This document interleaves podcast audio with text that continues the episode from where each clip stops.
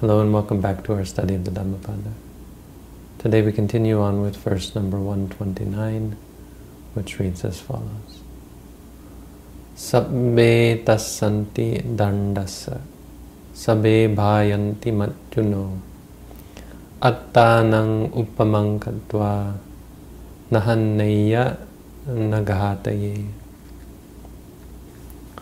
Which means, sabbe dasanti, all uh, tremble, dandasa, for or at the rod, the stick, the weapon, all, all shake uh, when presented with a weapon, when threatened with a weapon. Sabbe bhayanti machuno, all fear from death, all are afraid of death. Attanang upamankatva, comparing to oneself, making a comparison to oneself. Nahaneya nagataye, one should not strike nor kill.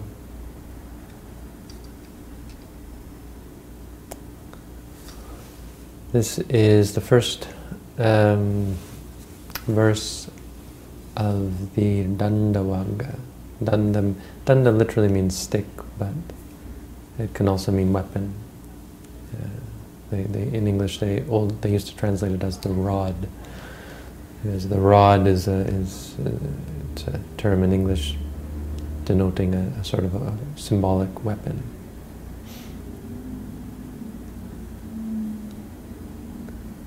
Just like danda.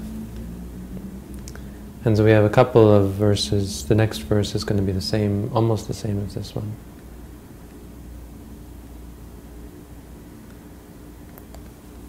But uh, this is this was told in regards to a very fairly simple story, but interesting nonetheless.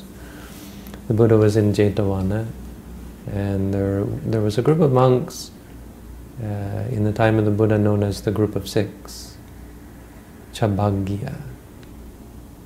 Chab, Chabagya. Cha means six, Vagya, those of the group. Those of the group of six. So they were, they were known as the group of six, and they were infamous. We did every every bad thing imaginable, every bad thing possible, short of short of uh, breaking the, uh, the the rules that would get them expelled. They broke all the rules, all the other rules. Tried to find ways around rules and so they're the subject of a lot of rules. Now, it may be, and someone might argue that uh, uh, they were just a scapegoat. In the Vinaya, it seems kind of like they just didn't know who actually did the thing that caused the rules, so they just made up stories about the band of six, because they're really everywhere, and they did almost every, they did lots and lots of bad things, but, you know, they very well might have long time ago. It doesn't really matter. It's not important. What's important is, well, what's important is they, they uh, in this story, there was, a, there was another group called the group of 17. I don't know, there were lots of numbered groups. There was the group of seven, no, the group of, I can't remember. Anyway, the group of 17. So a monk of 17, a group of 17 monks. And they had prepared lodging for themselves. And then the group of six came up to them and said, give us this lodging, we're senior to you. And the group of 17 said, what? We just set this up, we spent all this time preparing it, we can't give it over, we're not giving it over to you. And so the group of six picked up sticks and started beating them. This they say happened. And the band of 17, afraid of death, according to the English, said they screamed at the top of their lungs. I'm not sure that the Pali uh, mirrors that. Marana bayati, bayata citta, having given rise to the fear of death. Mahaviravang, a great scream. Yeah, it's not, it's nothing, it says nothing about lungs. Mahaviravang viravingsu, they screamed a great scream something like that. and the Buddha heard this sound, and he asked them, "What was that?" And the monks told. When the monks told them, he made a precept against hitting. He said, "Monks henceforth," uh, it doesn't say, but um, from this day on, from this point on, any monk who strikes another human being is guilty of a, an offense. And so monks aren't allowed to hit. Now the, there, there was later a, an exception where a monk can uh, hit in self-defense. Anyway.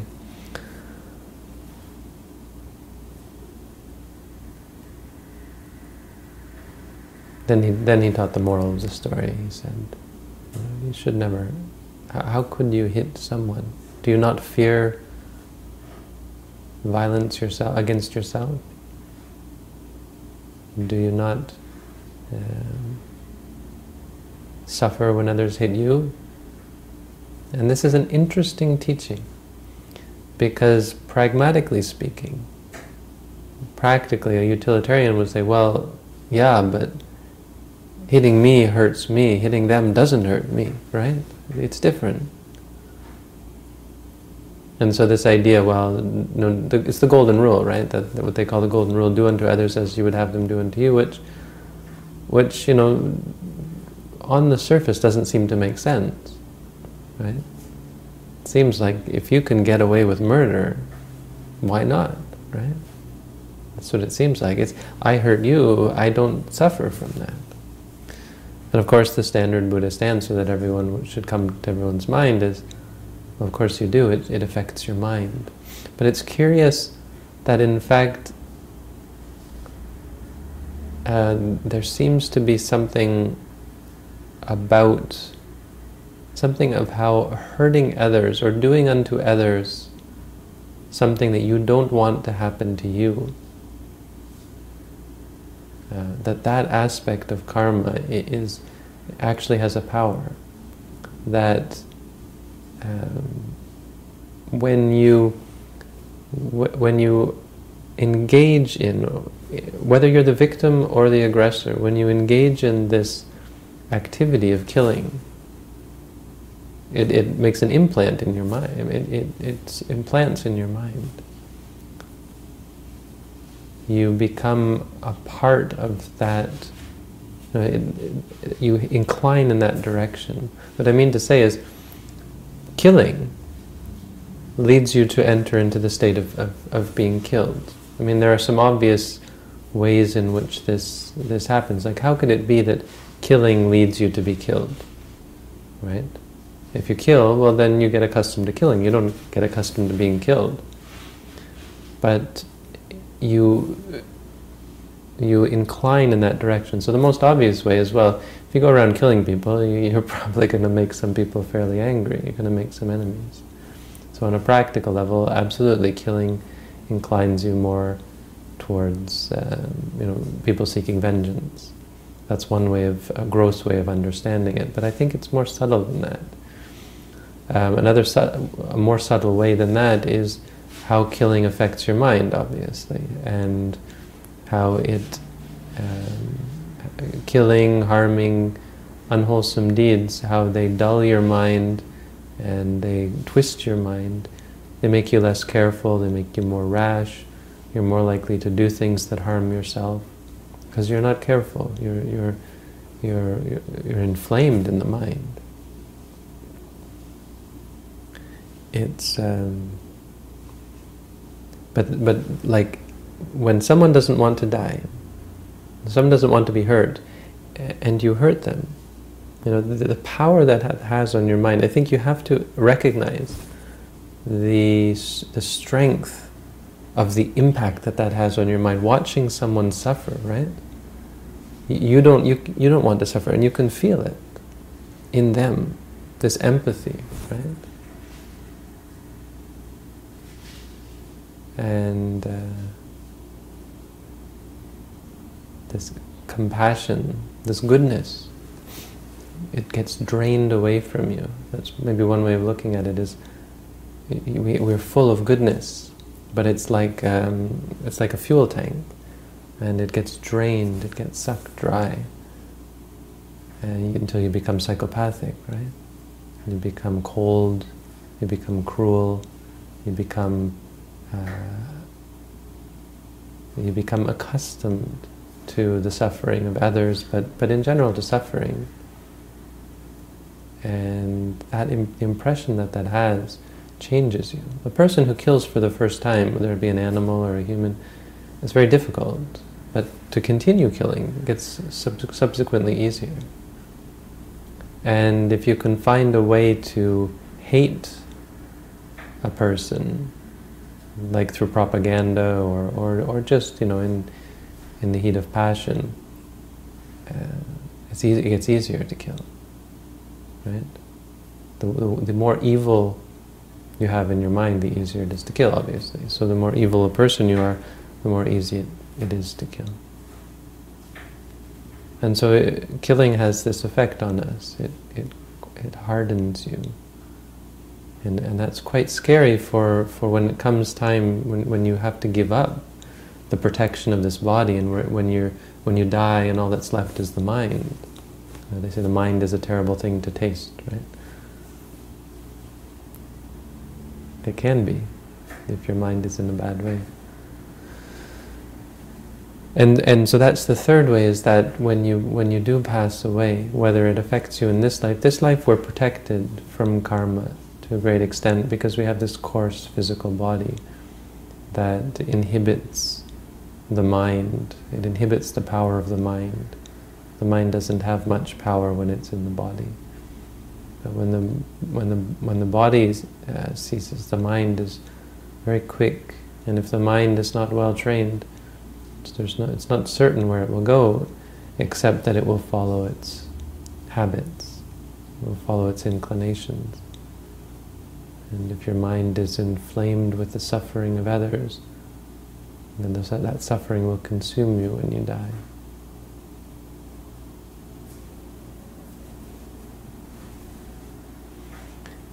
It, it seems, I, I think, to many people the idea of karma seems kind of artificial. It seems like a belief that you impose upon the world without any without any evidence. But I think, I don't think, but that is where meditation comes in. And so I'm always trying to relate these verses back to our practice. How this one relates, or this idea relates to our practice, through the practice is how you see this. You see that it's not theoretical, it's not a belief. If you've ever done bad things to others, if you've ever harmed others, or if you've done significant amount of evil, you know, things that um, cause suffering, you feel it when you when you start to meditate. It comes up, and you didn't really think about it before. You didn't think it would be a problem, but when you meditate, you can't escape it. Years later, you'll have these things come up. Know, could have been when you were young, years ago the first thing people think about when they start to meditate. One of the big things during a course is meditators remember their parents, especially if they've had, if they've been been unkind to their parents. And so you think, well, you know, respecting your parents, that's just a tool of religion to keep people in line. It's really not. Because I'm not making this up. Meditators come and they will cry because of the love they have for their parents and the love their parents have for them and, and sort of betraying that love and being unkind to their parents. Any any thing, any killing or, or harming they've done to others comes back. Now, I mean, there's a fine line here. You don't want people to feel, you don't want to dwell in the guilt, and we don't. The guilt doesn't really serve much purpose. But it's important to uh, understand and, and the great thing about meditation is that it teaches you. It, it you don't have to. Um, you don't have to believe in the, the negative consequences of killing. You don't have to take on the precepts blindly. It's good if you do take on them blindly because it'll protect you from what's actually truly problematic. Like if you kill and you don't know it's bad, that's actually worse because you'll do it wholeheartedly. And then when you finally, if and when you finally figure out that it's wrong and you, are able to do away with the ignorance, uh, you, it'll, it, it'll be that much worse because you think, how could I have been so foolish? Once you finally wake up to the truth. And that comes through meditation. As you meditate, you see things like this. You think about, you cringe. You cringe thinking about the harm you've inflicted on others. A meditator will uh, be, be, be, will recoil at the thought of harming another being. Naturally. They don't, it's not something, oh, I'm a Buddhist, so I should feel bad about this. It's not, nothing like that. This is the claim, that, it's, that, that, that morality is therefore intrinsic to, to nature, to human nature, to the nature of the, the mind of beings. What we call morality is actually an aspect of reality. It's intrinsic, it's like physics, the laws of gravity and so on. There are laws of morality, ethics, goodness. And some people object at the idea of good and evil, but they're just words. Um, you know, good leads to happiness, evil leads to suffering, that's all they mean. If you want to suffer, then do evil. It's fine. But there's another curious aspect of reality, and that's that um, we don't want to suffer. Why that is, I don't know. But we have certain things that inherently uh, we, we shy away from, suffering. And there's other things that we inherently uh, strive for, the happiness. And I think that's inherent in the universe as well. It's not like you can, um, it's unsustainable to seek out suffering. You can, you can do it, you can force yourself, but the nature, the, the inherent, intrinsic nature of the mind is to seek out happiness and to uh, try and find a way, freedom from suffering. And, and, and that is where morality comes in, because morality is that which is coherent. You, you want happiness, so you do things that make you happy. Immorality is incoherent. It's um, not incoherent, it's uh, inconsistent. You want to be happy, and yet you do things that cause suffering, cause you suffering, that harm your mind. That's immorality. So, is a good quote. This is a good sort of folky, folk Buddhism quote of the Buddha. It's also very powerful. Sabbe dasanti dandasa, all tremble at the rod. Sabe bhayanti machuno, all are fear death. Atanang upamang having compared them to oneself, having compared others to oneself. Nahaneya nagadaye. One should not kill, uh, harm or kill. So that's the Dhammapada for this evening. Thank you all for tuning in. Wishing you all good practice.